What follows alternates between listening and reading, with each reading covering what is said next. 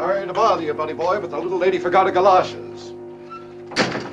Mr. Kirkeby, I don't like to complain, but you were supposed to be out of here by 8. I know, buddy boy, I know, but those things don't always run on schedule like a Greyhound bus. Well, I don't mind in the summer. It's but on a rainy night. I haven't had any dinner yet. Uh, sure, sure. Um, oh. Uh, look, kid, I, I put in a good word for you with Sheldrake and personnel. Mr. Sheldrake? That's right. We were discussing our department, manpower-wise, promotion-wise. I told him what a bright boy you are. They're always on the lookout for young executives. Thank you. You're on your way up, buddy boy, and you're also out of liquor. Oh, I know. Mr. Eichelberger, Mortgage and Loan Department. Last night he had a little Halloween party. Yeah, well, lay in some vodka and some vermouth and put my name on it. Yes, Mr. Kirkeby. You still owe me for the last two bottles? yeah, I'll pay you on Friday. Oh, and uh, whatever happened to those little cheese crackers you used to have around? All of my emotions feel the same, feel the same. If you don't like where this is going, look away, look away. You're not in my way, you're in my path, look at that. All of my emotions feel the same. What a laugh, your All right, hi everyone. Welcome to the, I guess, the inaugural episode uh, of Off Screen Death. Um, this is a show where me, Dave, and my co-host Mike kind of take a look at movies. I think in a slightly different way. I'm going to come at this from the you know, kind of standard pompous cinephile movie list perspective, and Mike is going to take a look at movies that are maybe especially on, upon release, like less thought of. Um, maybe were poorly reviewed, um, but there's something good to them, and maybe a little bit more accessible uh, than the movies I choose. Because as I, they're good because I say they're good. That's Dave. right. It's the it's the Mike stamp of approval. Yes, absolutely. it's either it's good or it stinks. Those are the two the two Mike Deniston uh, calls. that's pretty good. That's yeah, that's one. true. That's pretty good. Save for things like you know, like Moonlight. It's pretty good. Mm. That's yeah, yeah, exactly. Yeah. So, um, in this first episode, um, I get to take the reins to start off with. Um, so we get kind of movies that are commonly accepted as classics or, you know, kind of standards of the form. And, you know, there's a lot of choices here um, because, you know, as we mentioned on our introductory episode to all this, there's lots of movie lists out there that have, you know, the 100 greatest movies of all time or 100 years, 100 movies. I mean, honestly, throw a rock and you'll hit five of these lists on the internet. Like, they're absolutely everywhere. But I wanted to pick a movie that fits into a little bit of both categories, like a movie that's fun and also a movie that's well thought of. So I went with The Apartment, which if you listen to us back in the uh, podcast directed by Days, you will know mm. Mike was very annoyed that we never got into Billy Wilder. So finally, mm-hmm. finally we take a look at something that Billy Wilder did. Uh, so The Apartment was a movie that was on AFI's uh, kind of 100 years, 100 movies lists. I think Mike told me off mic that originally it was number 93, and then they kind of did an mm-hmm. update and it moved all the way up to number 80. So I don't know what happened uh, in those 10 years uh, that a movie from 1960 all of a sudden got a reappraisal. Uh, but here we are with The Apartment. And this is a movie, Mike, that for a long time it was one of those, you know, and we talked about this on the introductory episode, that list of shame. Those movies, like, I can't believe I haven't seen that. Like, I really need to get around that. And that was the apartment for me until I think ooh, one or two years ago. Like, I had never seen it. Like, it's of course part of the cultural lexicon. Like, you know about it, uh, but I'd never seen it. And I was afraid when I watched it that I would be underwhelmed by it because of all the kind of effusive praise for it. Uh, but that was absolutely not the case. Like, I think this is especially for the time, kind of a shockingly dark romantic comedy. Because um, it's definitely got a lot of the rom com tropes. It's got a meet cute going on. You know, it's got that kind of active romance, but it's also, I mean, there's a, there's a suicide attempt in this movie. I mean, it's it's yeah, a lot. And I remember yeah. when I first watched mm-hmm. this, like I was already shocked by the whole like you know she was you know hooking up with the married man uh, who ran the office, and then all of a sudden it got so bad that she took a bunch of sleeping pills. Like I was not expecting that because a lot of this movie, I guess about half of this movie, is very light when you've got these two leads together. But then, as real life does, it kind of shifts into the dark really quickly. But I think it still manages to do a good job of feeling at least mildly realistic in those shifts. Um, and I think that, to me, I think is what sets it apart from movies of the time and romantic comedies in general, and kind of brings it to the top for me. Is those shifts in tone? Well, I had a hard time with this one, mainly because I really hated Jack Lemmon and that stupid fucking hat that he wears. I hated. It's a, it's a rough hat. It's. Uh, I thought we were going to go to the spaghetti straining and the, the tennis racket. and he, he seems so unsure about it with good reason. Yes. Uh, the the hat comes up uh, more than I'd I'd care to see uh, because I, I, I it's a quick no, it's not working. Uh, don't do that. Uh, but it co- becomes this thing, which you know, it's part of the physical comedy that Jack Lemmon is capable of. That uh, I'm not saying that he's a prop comic here, uh, but it is this silly hat is him making himself increasingly silly uh, by trying to be more respectable. and status, right? Like, Yeah. Yeah.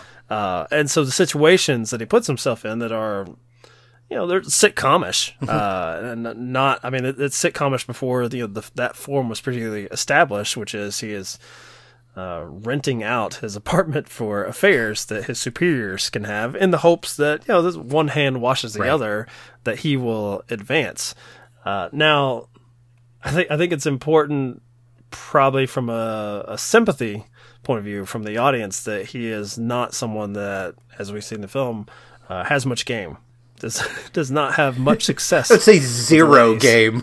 like this guy. because if if he did and he's still renting out his place to advance himself professionally you're getting into all manner of sort of misogyny i think at that point of how he views women. Because if he if he is just betting them down and he sees it as fair game for these married men to do the same to act as he's acting as a bachelor I, you know even I was about to say even in the '60s, but I would say now because you and I have also had conversations uh, on on um, an episode, a recent episode, uh, as of this recording of a podcast directed by, as far as how sex is now becoming even more um, uncomfortable for people to to view uh, in movie settings where it's like you know it's got it can be kind of like a plot point but we don't actually want to experience with these people because for whatever reason and you know I say these words and I'm like that makes no sense. Why would you not want to experience it with these people? Jack Lemmon though would be one of those those guys I think where it's it's it's abstract for him these are things that other people do but it's not really my world except it's happening in his his homestead so there's a lot I liked about it except for that hat and and the and the suicide the suicide attempt. I don't know how I feel about it because I'll I'll out myself here. I this is a first time watch for me. Oh, really? This is one that I, I always meant to get around to. Uh, I wanted to pull up the book that turned me off of this uh, for decades. Uh, it's called Alternate Oscars uh, by Danny Peary, which uh, says here, according to Amazon, uh, January 1st, 1993, which I can't imagine that's the actual publication date, but there's 93, right? Somewhere in Sure. there. A hundred years Um, ago, yes. yeah. Um, I was the movie dork even as a child that, you know, I was looking for things that I think are now probably multiple columns and podcasts, uh, water cooler talk, if you want to call it that, as far as what should have won the Oscar. Uh, this was my only point of reference for the apartment was, um, it beat Psycho and Psycho should have yeah. won. And that was because he goes year by year and says, here's what won, here's what should have. And so as a big Hitchcock Oh, kid, yeah. I was just like, yes, yes. Tell me how much how much the apartment stinks compared to Psycho. Which I assure you, I didn't go back and, and read this book. I've got a tattered copy somewhere of it still. Uh, I'm pretty sure he probably did not talk shit about the apartment, but But it's psycho. you know, for any number of Psycho. reasons, Psycho. It's just yeah, like Citizen I we Kane can, losing. You're like, it doesn't Yeah. really matter how good that other movie is because Psycho is, you know, on any list you're going to find probably one of the top 25 movies ever made, regardless Mm-hmm. of year. So the the chances that something would come out in 1960 that was better than Psycho are pretty fucking small. So yeah, that's that's hard. That's that's tough competition. But I got over it. I got over the hat. I had a harder time with the suicide because I think that that part of the movie then feels like okay, this is you know, I mean, for good reason, not fun and games Right. anymore. Mm-hmm. And I guess I enjoyed the playfulness of you know this man screwing himself, um, you know, developing a cold because he has to go sleep on a bench because he's trying to help out these guys cheat on their wives. Uh, I enjoyed those shenanigans, uh, but it, it does get uh, to some degree personal when you introduce someone like Shirley MacLaine, which I think you as the audience are supposed to see along with the Jack Lemmon character. Like, ooh, I you know I like something about her. Like something's gonna Mm-hmm. She's happen. got a there. spark. The things, yeah. the things that happen are not nice. Yes. Dave. not nice. Not at all. Yeah, I actually think that that moment in the film is, for me, the film's only flaw. Um, because I think Are you talking about Shirley MacLaine? no, the suicide attempt particularly. Shirley MacLaine is wonderful; she's fantastic in Yeah. this. But um, I think it robs her of a little bit of agency in the decisions that she ends up making later.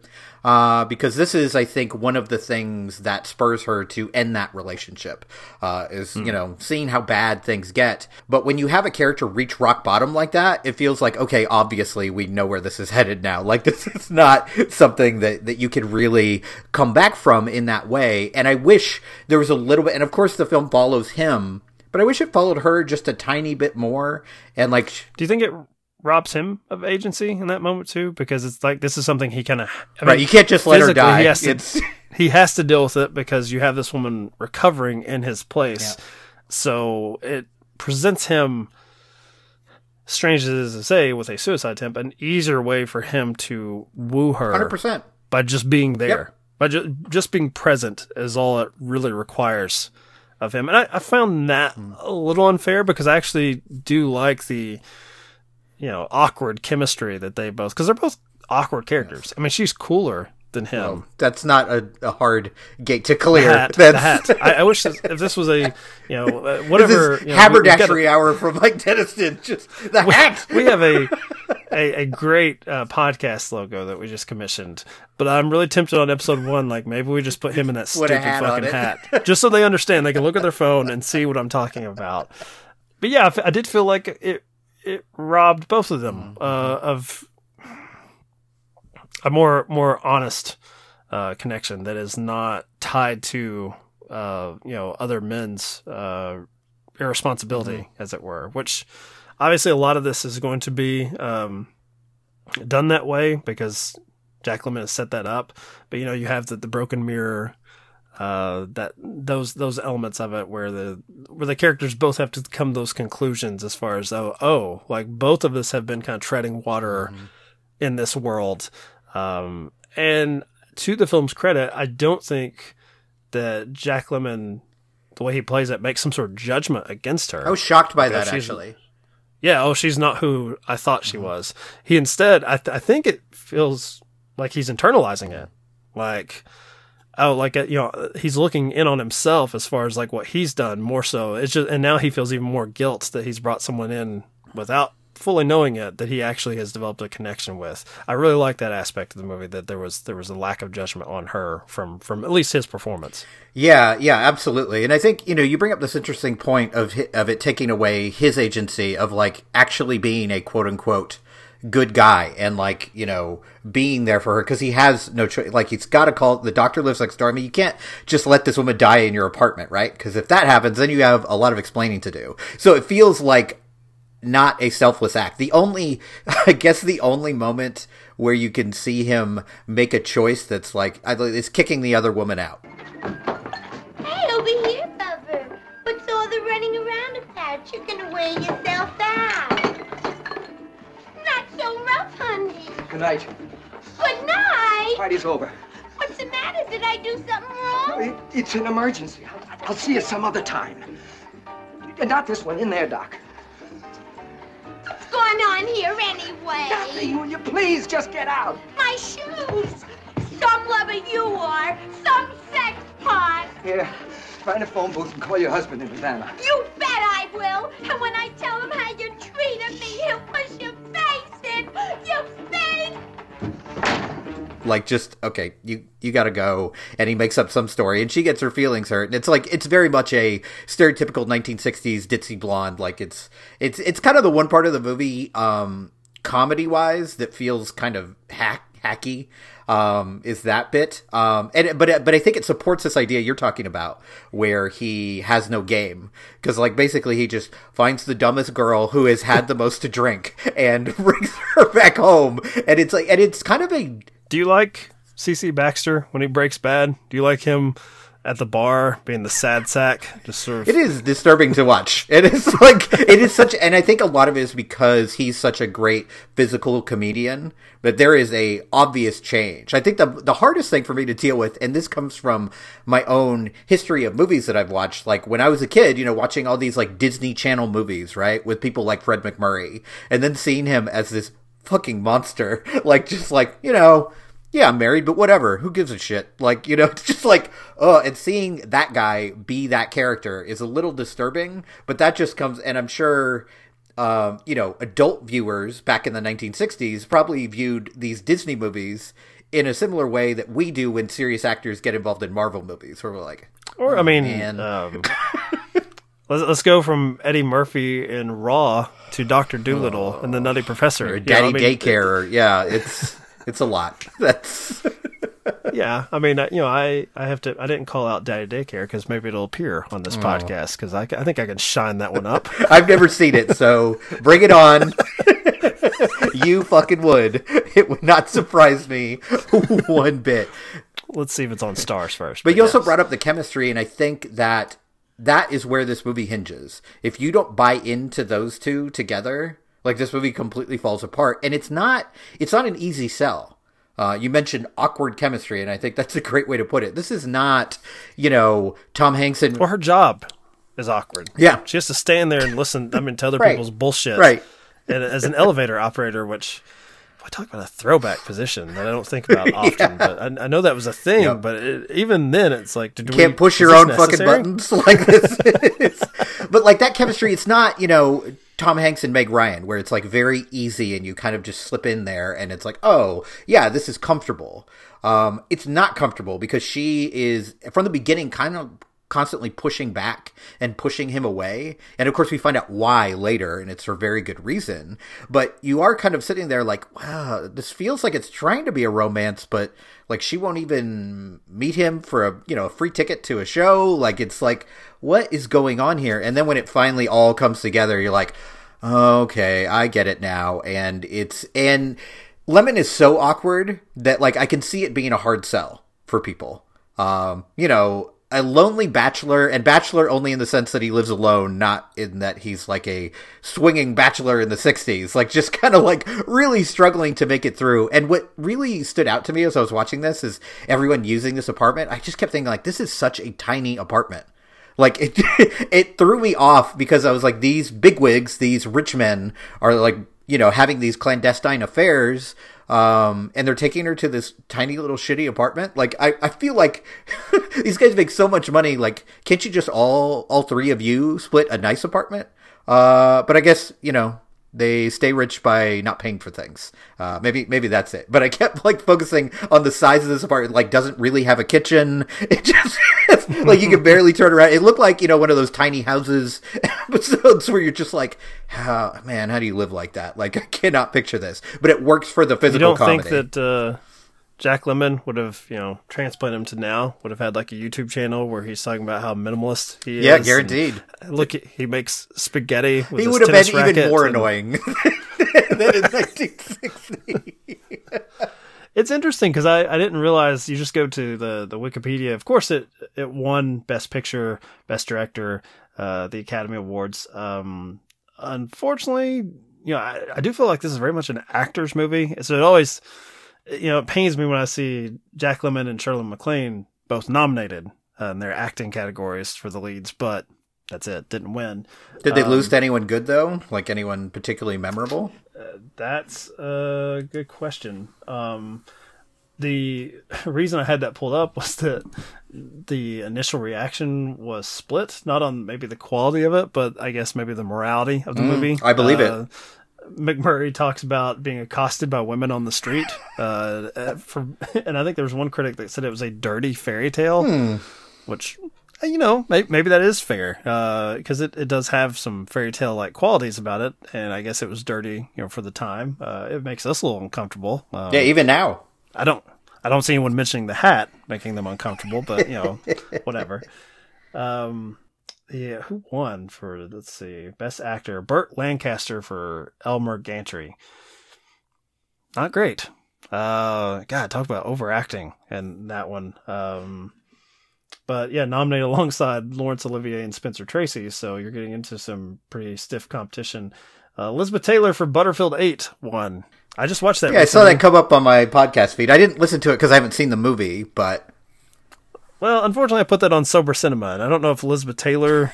Uh, we have a big crowd for that, but our you have guest, one big. uh, Derek Stewart, one- Derek of the Grand Gesture is like a huge fan of Any old women- actress? Yes. women of that time period. Elizabeth Taylor, you know, being prime example. Uh, funny she won for this, and in research for that episode, uh, she hated this movie and thought it was trash, and she won for it. So what works for uh, Elizabeth Taylor did not work for Burt Reynolds when he trashed Boogie Nights. You know, he lost to someone that actually liked their movie, and Robin Williams. Uh, but yeah, that is uh, pretty awful because I think Shirley, Shirley, Shirley MacLaine is uh, the best part. Oh, I agree. Yeah, and me. from nothing against Jack Lemmon. Yeah. but I feel like hers is possibly a more thankless role, and it is like you watch it and you're like, wow, that's a true true movie star performance. Yeah, and you see it from the moment she appears on screen. Like you just know there is something about her.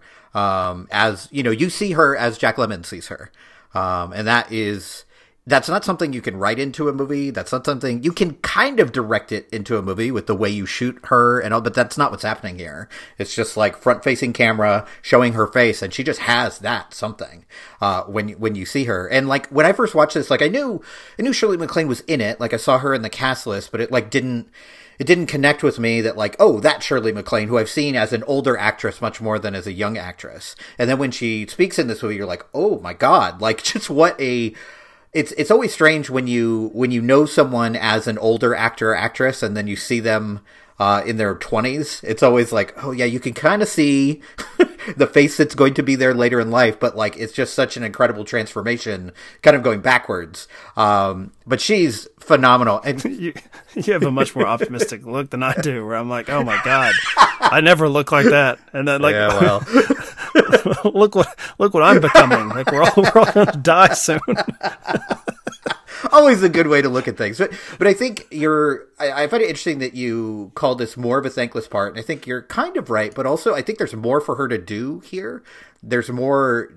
There's more dramatic tension going on with her than with Jack Lemmon. Jack Lemmon, his biggest dramatic thing until she enters is like, how am I going to get a raise? How am I going to get a promotion? Like that's, you know, we all have done that. We all go through that. Maybe not, we don't share our apartment with our bosses so they can, you know, bed down their mistresses, but that's pretty standard stuff. But for her, it's like, Well, he doesn't have like an interior life, really. right. He has he has this Right. goal, and that's and it. it's interesting because from the start, it feels like she doesn't either. And then as the kind of layers get peeled back, like you do find out about her interior life and her actual struggles. And he is really only there to save her life in that terrible moment and then find out who she actually Mr. is. Baxter. Oh, Miss Kubelik. How are you feeling? I feel fine. How's your eye? Oh, fine. How's everything at the apartment? Nothing's changed. You know, we never did finish that chin game. I know. Well, I suppose you heard about Mr. Sheldrake. You mean leaving his wife? Yeah. I'm very happy for you. I never thought he'd do it. I told you all along. See, you were wrong about Mr. Sheldrake. I guess so. For that matter, you were wrong about me, too. What you said about those who take and those who get took. Well, Mr. Sheldrake wasn't using me. I was using him. See? Last month, I was at desk 861 on the 19th floor, and I'm on the 27th floor. Paneled office, three windows, so it all worked out fine. Both getting what we want. Yes.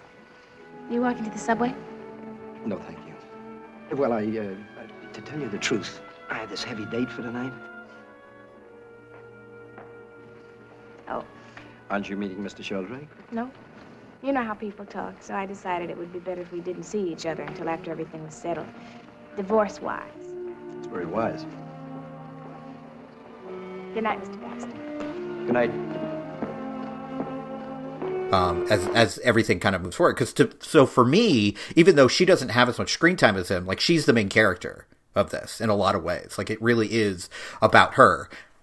It's the hat. Isn't Yeah, it? fuck that That's hat. why I mean, that. were you were you secretly happy when that uh, when that cab driver laid him out? Were you? I wasn't unhappy. I wish he'd been wearing the hat, so the hat would have like flown off. I mean, that would have been.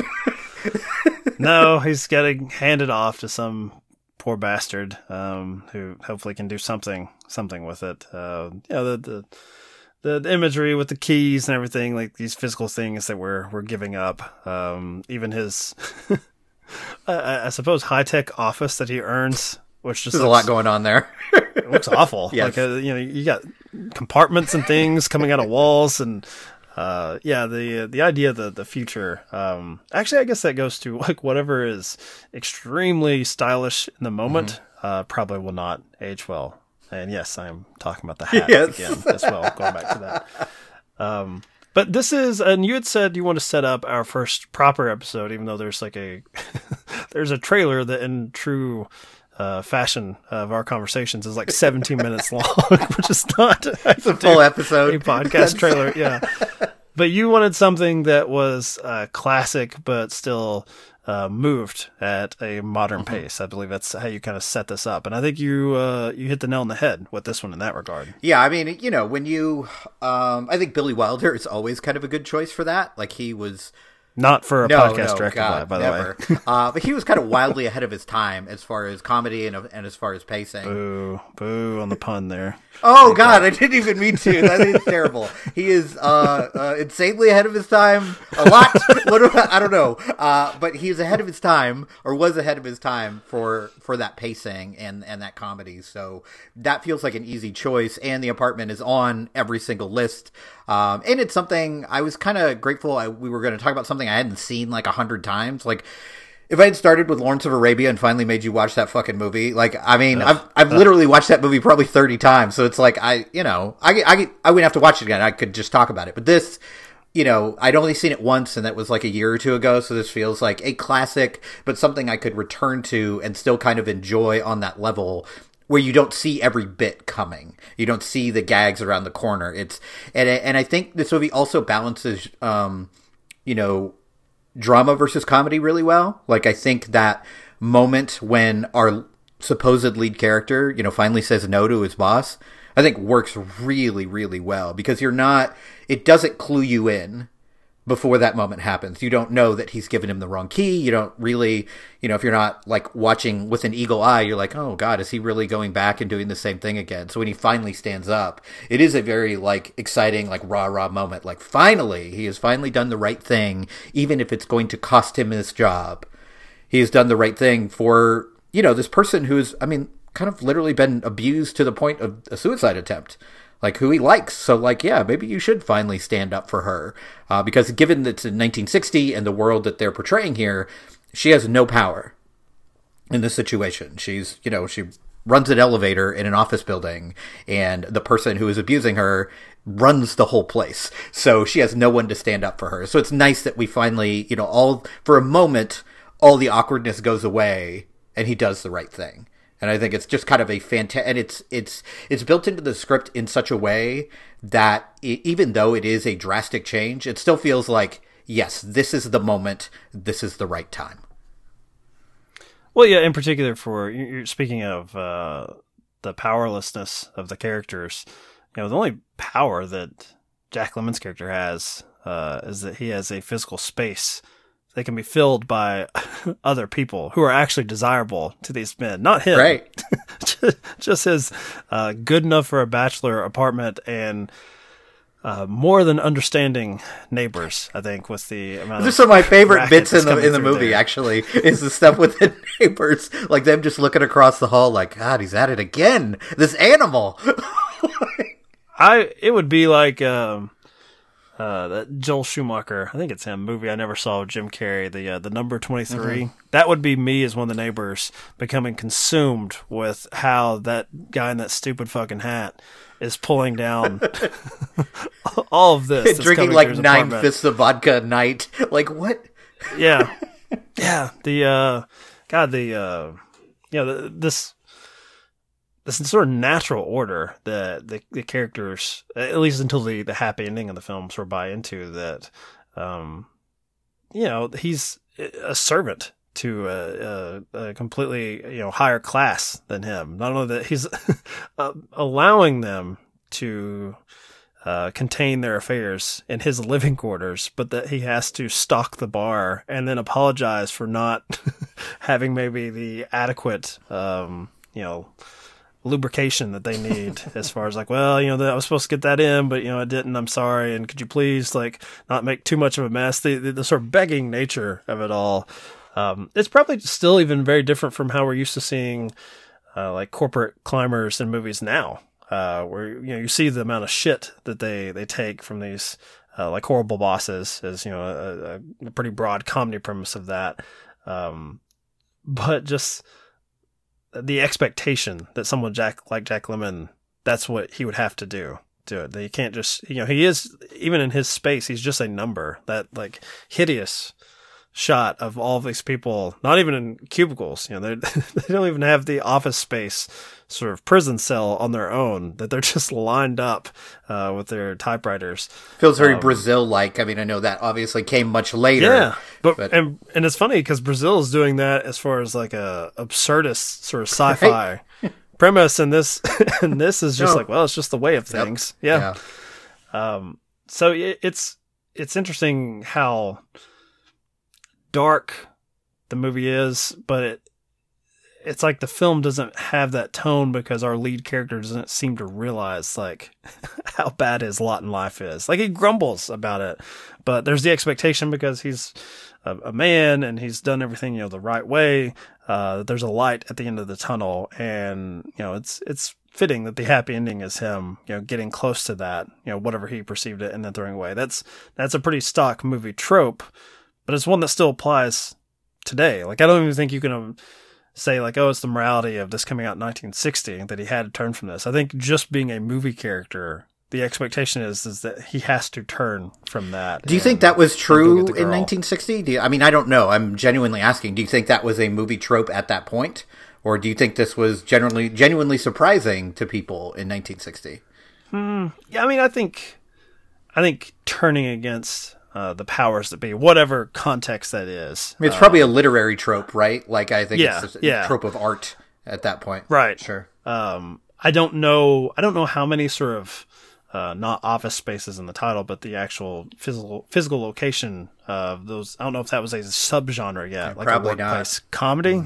Um, this one, you know, definitely has that, but um, the closest I could think would be like um, the sort of screwball comedies about either like politicians or journalists. I think that probably because that gets into you know all manner of, of sin because you know well some things stay Some things same. never Uh, change, buddy. This is uh, yeah, I kind of wish we could just go back to you know just maybe some physical affairs and that be the the end of it, just being a, a scumbag in your personal life. But oh well. Um, all right, this has gotten to a dark place. So as as you were talking, I you know, as anyone who listens to our shows knows, as I'm watching these movie or really any movie, like because you're one of my best friends, and one of the things I'm always considering as I'm watching this, it's like, what would Mike think of this?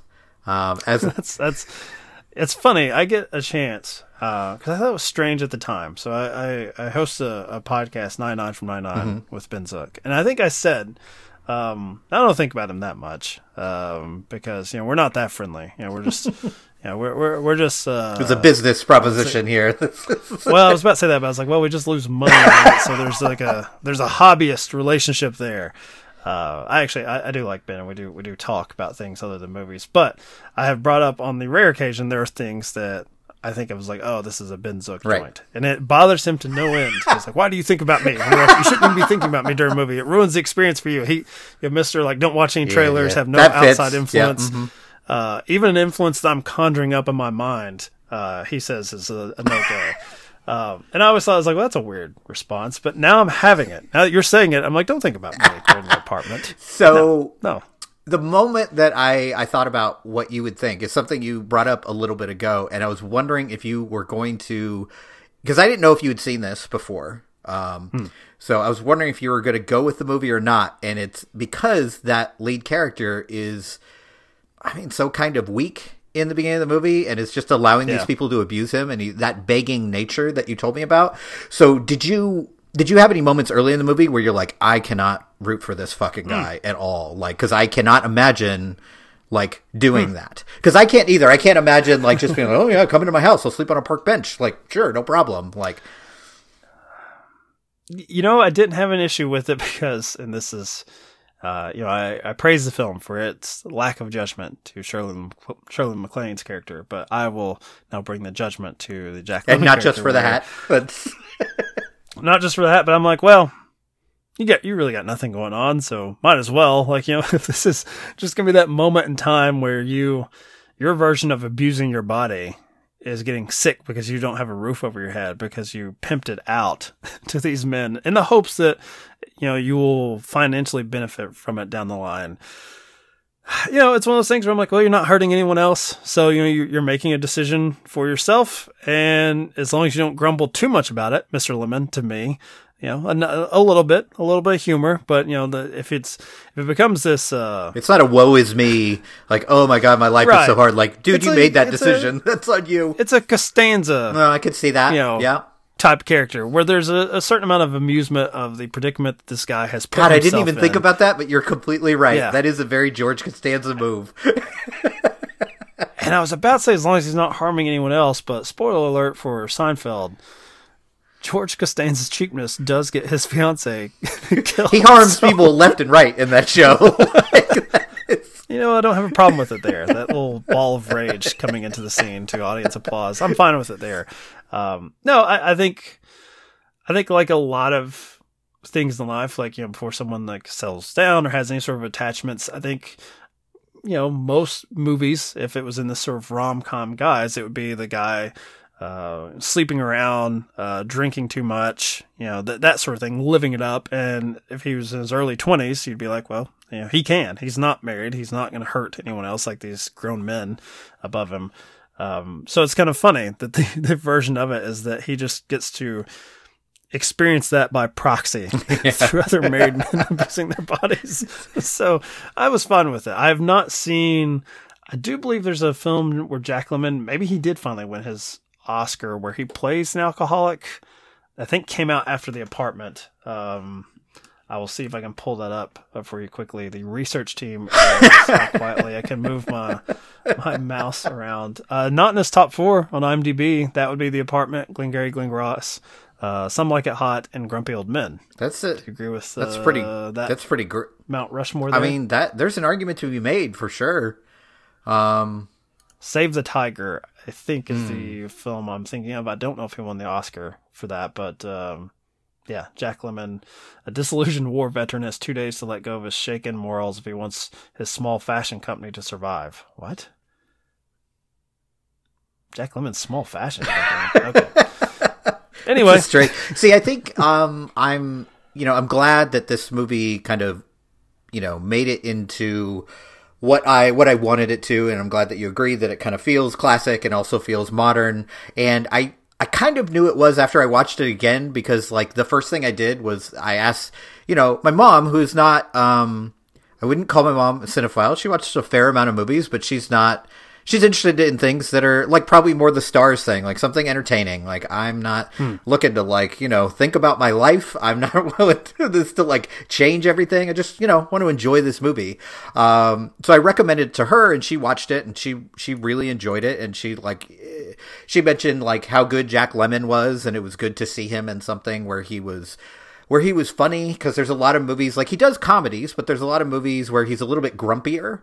Um, and this is a little more approachable, I think. Sure, awkward for sure, but you know, someone you can genuinely root for. So this feels like a classic film, but also something that's kind of approachable for just about anybody. Like it's not a movie I would have a difficult time um, recommending to people. It's not a movie where I'm like, well, let me give you this caveat, like you should watch it, but here's what you need to look out for. It's like, no, this is just a good, enjoyable, fun time at the movies. Um, so which is totally encroaching on my territory. I know. So uh, to uh, lead into my selection, Are- uh, are we I had to go the opposite way. I had to go to the downer. So what are we going to be Area. talking about in our in our next episode, Mike? We are going to be talking about. Should I even name the filmmaker, or are we going to lose clicks? There? Um, you, he- you accuse me he- of being combative he- with our non-existent He audience has the same ni- same name as a cartoon cowboy from the Toy Story movies. How about that? God, somehow you're making him sound even creepier than what he is. So, It's Woody Allen. We are gonna- Woody Allen. yes, Just- uh, we're going to be talking about a film of his uh, called Another Woman, which uh, Dave knew all about. Literally, no one has heard of this movie. I don't think Woody Allen remembers this movie. Like nobody. so, since I've already mentioned him as part of the continuity of the show, I was turned on to this movie for another podcast. I don't even know what show it was for. One of my many. Uh, you know, like me trying to look up uh, Jack Lemmon's Oscar, same thing. look up one of my many acclaimed podcasts. I feel like you're using that really- word loosely. Acclaimed. That's I mean, I, have not seen Save the Tiger, and my world doesn't exist, Mr. Lemon. I don't care what the Academy says. Uh, the movie I was actually thinking of was called Days of Wine and Roses, which came Oh, out, yes. uh, came out two years after, and he does play an alcoholic who marries a young woman and systematically addicts her to booze so that they can share his passion together. what a nice guy. That is- wow. Okay. So He just uh, became not his character that. later in the apartment, where he's just plying ditzy blondes with alcohol so he can hang out with them. Well, he didn't win the Oscar, so he's like, "All right, double down on this. Let's go, go harder." Uh, and didn't he got nominated, but didn't win there. So I do not believe that another woman um, was nominated for much. Certainly, this is not Annie Hall territory, uh, but this is one of his uh, many films with Mia Farrow. Even though she's not playing the lead in this film, that would be Gena Rowlands, who uh, most people know for her work with her, I think her husband, right? Cassavetes. I Yep. think they were married. Um, and it is about a, a woman who is in some form of therapy, uh, and our main character overhears. So I was kind of working off the premise of like movies about an apartment because while she rents it out just as a workspace, just so she, she can get some writing done and can focus. Because I mean, these the guys for having a workspace. I mean, it's fine. all right, Dave, that's enough out of you, pervert. This is why I have to be the one that's like, all right, we need two female leads. Let's go with a somber, uh, reflective film about one's life. we have completely switched. I had to. You you went with the apartment. I'm like, what am I? I gotta go with. What am I gonna do? Fucking wedding crashers? Like I gotta go more broad.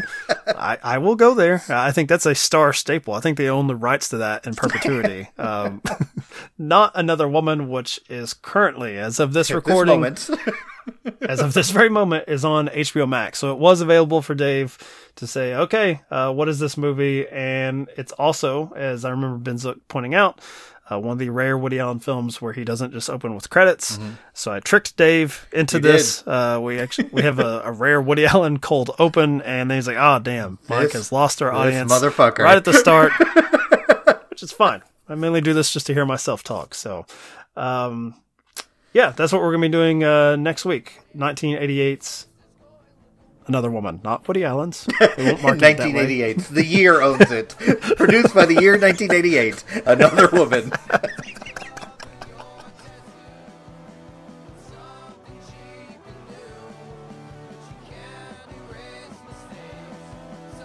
What, who was the first movie star that you met? Can you remember?